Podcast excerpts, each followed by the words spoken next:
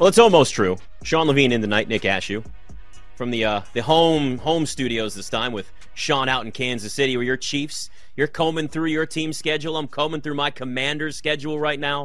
Uh, and then you got the Monday Night Football Thursday night. Sean, have you ever done a, a schedule release show before? I have. Yeah, it's it's just it's one of those things where it's so many moving parts, but I've only done it for like one team. Now we're looking at the entire NFL, and it just is a whole different landscape with the schedules that look different. And there's nobody to help us sift through all of this than our Audacy NFL insider, Jason La Canfora, who's also the host of the Audacy original podcast, In the Huddle with Brian Baldinger and Carl Dukes, covering the entire NFL. So uh, clearly there's a million things, Jason, we're combing through, trying to see as these all of these trickle out. But the one thing that really stood out to me from what we've seen with the schedule so far is you know more of these exclusive digital games, not just Amazon, though they also have that Black Friday game. But you got this Peacock game, a week 16, that's exclusive to just Peacock, and then the NFL Network is going to have the the Sunday night game yeah. that week. We're seeing now that transition where the NFL is getting a lot more creative and starting to throw these games on a lot of different platforms. Yeah, I mean, it's another way to create windows. It's another way to, um, I guess, kind of make these these one offs. I'm guessing it, there has to be a way to monetize it, right? I mean, that's what this is all about, and maybe eventually, you know, when the if or when the NFL opts out of this TV deal or when it concludes, they start doing things a little more even a la carte um, in, in terms of you being able to purchase rights to watch games that aren't currently um, that aren't currently in your jurisdiction outside of like the direct ticket, you know, and having to buy the entire thing. So clearly they're experimenting. Clearly they see that streaming is the future. Um, I think they want people to get used to consuming NFL products on apparatuses other than televisions, and ultimately uh, they want to monetize everything. And so you know if they can create these streaming exclusive windows and feed them some decent games, and the numbers look pretty good then now we get now it's not just Peacock. You know, now we get whoever else in on it. We brought Amazon to the table. Um, you know, can we bring Google in for something else? Well, now that the schedule's out, I've taken a peek at a couple of these NFC teams, Jason. I'm looking at the Eagles. I'm looking at the San Francisco 49ers schedule. Are there any other teams in the NFC to even worry about to keep your eyes on? Anybody else even have a shot? I, I don't even put San Francisco in that category because I don't. I'm not a Brock Purdy guy. Like I haven't seen enough to anoint him the way other people have. And if you don't have a quarterback in this league, you don't have anything. And they don't even know when he's going to start to throw. Um, is, is that going to be something that bothers him through the season?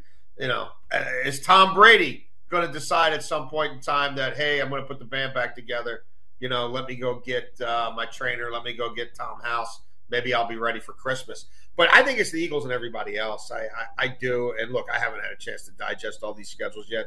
But the Eagles schedule did not strike me as murderer's row by any stretch of the imagination. And frankly, the Eagles playing any NFC schedule wouldn't strike me as murderer's row because I don't know who's any good. I, I, I really don't. I, I can't vouch for many of these quarterbacks. I can't vouch for many of these overall football operations.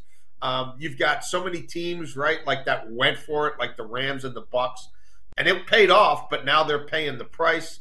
You know, are we really ready to crown the Lions? Like, I think Minnesota will win that division. Then I think Minnesota will roll over in the playoffs. Like, even some of the teams that I kind of like. And again, yes, San Francisco, it's a great roster, but as we saw last year, when it all disintegrated because they didn't have a quarterback, I, am not ready to put them in that stratosphere. Uh, you know, I, I, think I think in that conference in particular, it, it, it's pretty wide open.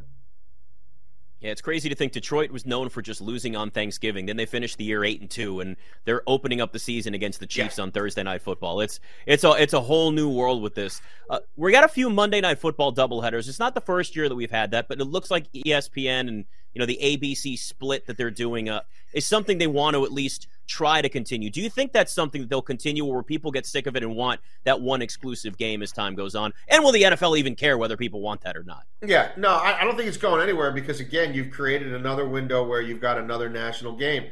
And and look, they've pushed the boundaries as far as they can in terms of how many days a week we play football. Right? They're, they're not going.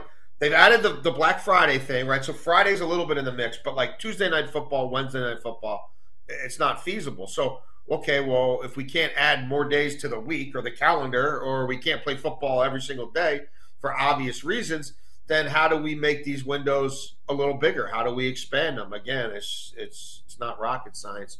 What's going on? So no, I, I don't I don't think it's going away um, by any stretch of the imagination. I also think if we're doing this interview three years from now, we're talking about maybe not at that point in time, uh, 18 game seasons, but the conversation will have started because I mentioned earlier these TV deals have opt outs like four years down the line. Well, one of the, the, the the pivotal points in whether they stay or whether they opt out is if they think they've now convinced the NFLPA to go to 18 games, then guess what? They're going to opt out because they've just added a whole lot more volume to the overall package. So th- those conversations are coming. But yeah, for the NFL, less ain't more, more is more. So while you've got your crystal ball in front of you, Jason, keep that thing out for a minute would you say three to five, maybe five to seven years from now, we're talking about a permanent team overseas? Because you mentioned that extra window, and let's just call it what it is. It's for us gamblers, right? Like if I can wake up in the central time zone and if I can sure. get a game at 8 a.m. and at noon and at 3 and at 7, that's kind of what they're looking for. Doesn't it kind of feel like now that we've got, you know, jet airplanes and time zones don't matter as much, that we're at some point going to have a team overseas? Well, I'll tell you, it is for those purposes, but it's also for the global audience. It's so more people don't, you know, more people in in in Europe, more people, you know, more people in, in Europe don't have to watch a game in the middle of the night, or more people in the Middle East or whatever. They're they're like they're looking even at markets like India. Brazil's a big deal for them. I think it's there's certain time zones where they think they can expand. Eventually, China. How can we get more games going on that those people can see when they would normally be consuming sports? Um, I think if there wasn't a pandemic, the Jacksonville Jaguars would, would be en route to um, London already. The, hmm. the, the the global pandemic put uh, you know kibosh on a lot of things. You know, we weren't even sure if we were going to be able to play games ourselves. Um, they're having some issues down there. I guess the stadium's going to be refurbished. The mayor's come out and said it might be two years when they're not in that stadium. Um, I don't think they're going to move the way things stand right now, but I do think sooner rather than later they're going to establish what they call a London ticket for that market. You'll start in that market, and you'll be able to purchase a season ticket. Eight games, nine games, all home games. Not all the same team, but eight or nine games, all within those three stadiums, whether they're split evenly or not. I think you'll see Jacksonville, maybe two, maybe four, not exclusively. And so you'll be able to purchase a season ticket like you could in any NFL city, except it's to watch eight or nine total NFL games in a stadium wow. near you rather than hmm. just one team's home games. I think Germany, uh, they're going to pretty quickly see that two is great, but four would be better. Uh, and again, I think Brazil, uh, at some point in time, there's going to be a regular season game in Brazil. There's there's no doubt in my mind. And then you know, again, we'll see about expanding into Asia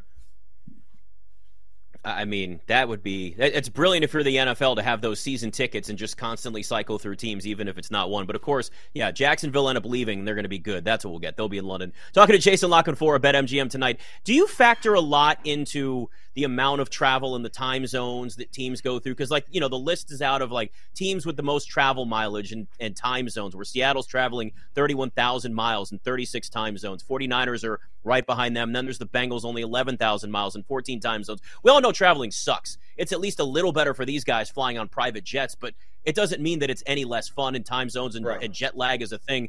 Does that factor in like heavy when you're looking at a team season and go man they got a lot of travel. That could really wear those guys down I mean, for particular teams, yeah, and especially now with the expanding international stage, what does it look like for them when they get back? Because you're not guaranteed a bye when you get back. So, like, after the Ravens got the Lamar Jackson thing done, and you go look at their draft, and I I moved them up my power rankings pretty significantly because they had call certainty with Lamar Jackson. Uh, because it looks like it's a legitimate wide receiver room for the first time in forever. Um, but could a schedule affect it if I think the schedule is significant enough? Yeah. And at first glance, the Ravens schedule looks to me to be like almost the worst case scenario. I mean, yeah, they give them a couple AFC South trolls, you know, or, or chum in the water to to to sop up early with the the Texans and the Colts. But they play their three division rivals all on the road within the first five weeks. They have to play Tennessee and London, which makes that all of a sudden a whole lot more of a more variables, right, and far less certainty as whether a, a really good team could beat a bad team in that scenario. They have to come back and face the Lions at home, which is is difficult, and the Lions are going to be more well rested than them.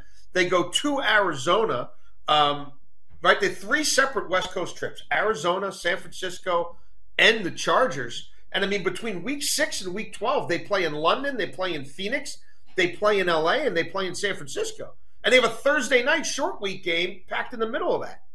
I think that's going to take a toll. Like I think that absolutely yeah. is going to do a number on them. And so then you look at them the week 13 bye and say, well, okay, some things are stacked in their favor from there on out. But what the hell do they look like come week 13? I mean, and this is a team that has really struggled with keeping people healthy, right? They've gotten rid of their strength and conditioning guy. They fired their trainer the year before that, or they hired someone above him but didn't fire him. I don't want to get in trouble. But like they've been mixing a lot of things up. They changed all their practice times. They've changed the way they do their entire preseason because so many people got hurt. That looks like a gauntlet to me. And while normally I don't I, I don't put too much in it, the fact that there's three West Coast trips plus a London trip, and they're the bye comes after all of that. I don't know, man. That that definitely makes me think a little differently about them winning the division and some tickets that I was kind of waiting to, to buy on them and maybe Ravens to finish first, Bengals to finish second. I don't feel the same way about them now. That that looks to me like a, a really significant gauntlet for them. I yeah, this is the first time we've had you on since the I know that actually made me jet lag just thinking about that with all that travel. But this is the first time we've had you on since the Lamar Jackson deal was finally done. How relieved are you and everybody else in Baltimore? This thing is just finally over with. Well, I mean, look, uh, it was something that as someone who does four hours of talk radio here uh, every afternoon, we were all Lamar fatigued, and it was like, if this thing really drags up to that July 17th deadline to extend or 15th, whatever it was, a player on a franchise tag like we're we're all going to be completely exhausted. So for them to get it done the way they did, as quickly as they did, after the Hurts thing got done, just trust me, the Hurts thing was everything, um, and that brought them back to the table, and they got it resolved quietly and quickly right before the draft.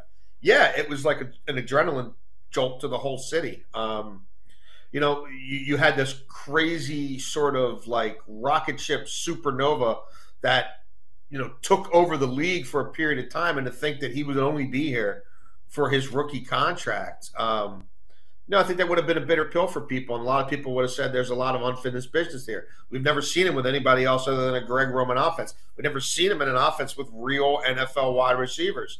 Uh, we've never seen him in an offense with a proven guy like an Odell Beckham. Now, how durable he is remains to be seen. Um, so, yeah, I, I think it, it, it, they're one franchise with him and another franchise without him. It's, that's just the fact. They win three out of every four with him.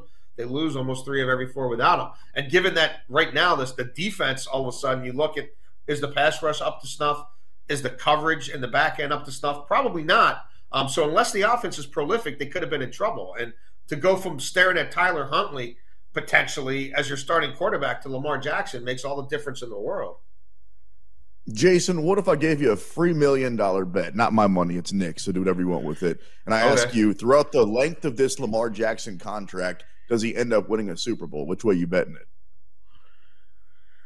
Woof. Well, I mean, that's it's tough, right? I mean, it's Nick's money. Throw it away if you want. Yeah, yeah. I, I, I, would. I don't know that I would take that with Tom Brady no longer being in town. I mean, other than Patrick Mahomes, I'm not sure.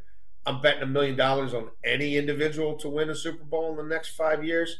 I mean, he would be, uh, I guess, higher on that list than most but it's it's just so difficult. Um, the AFC is so loaded. You know that division looks so tough.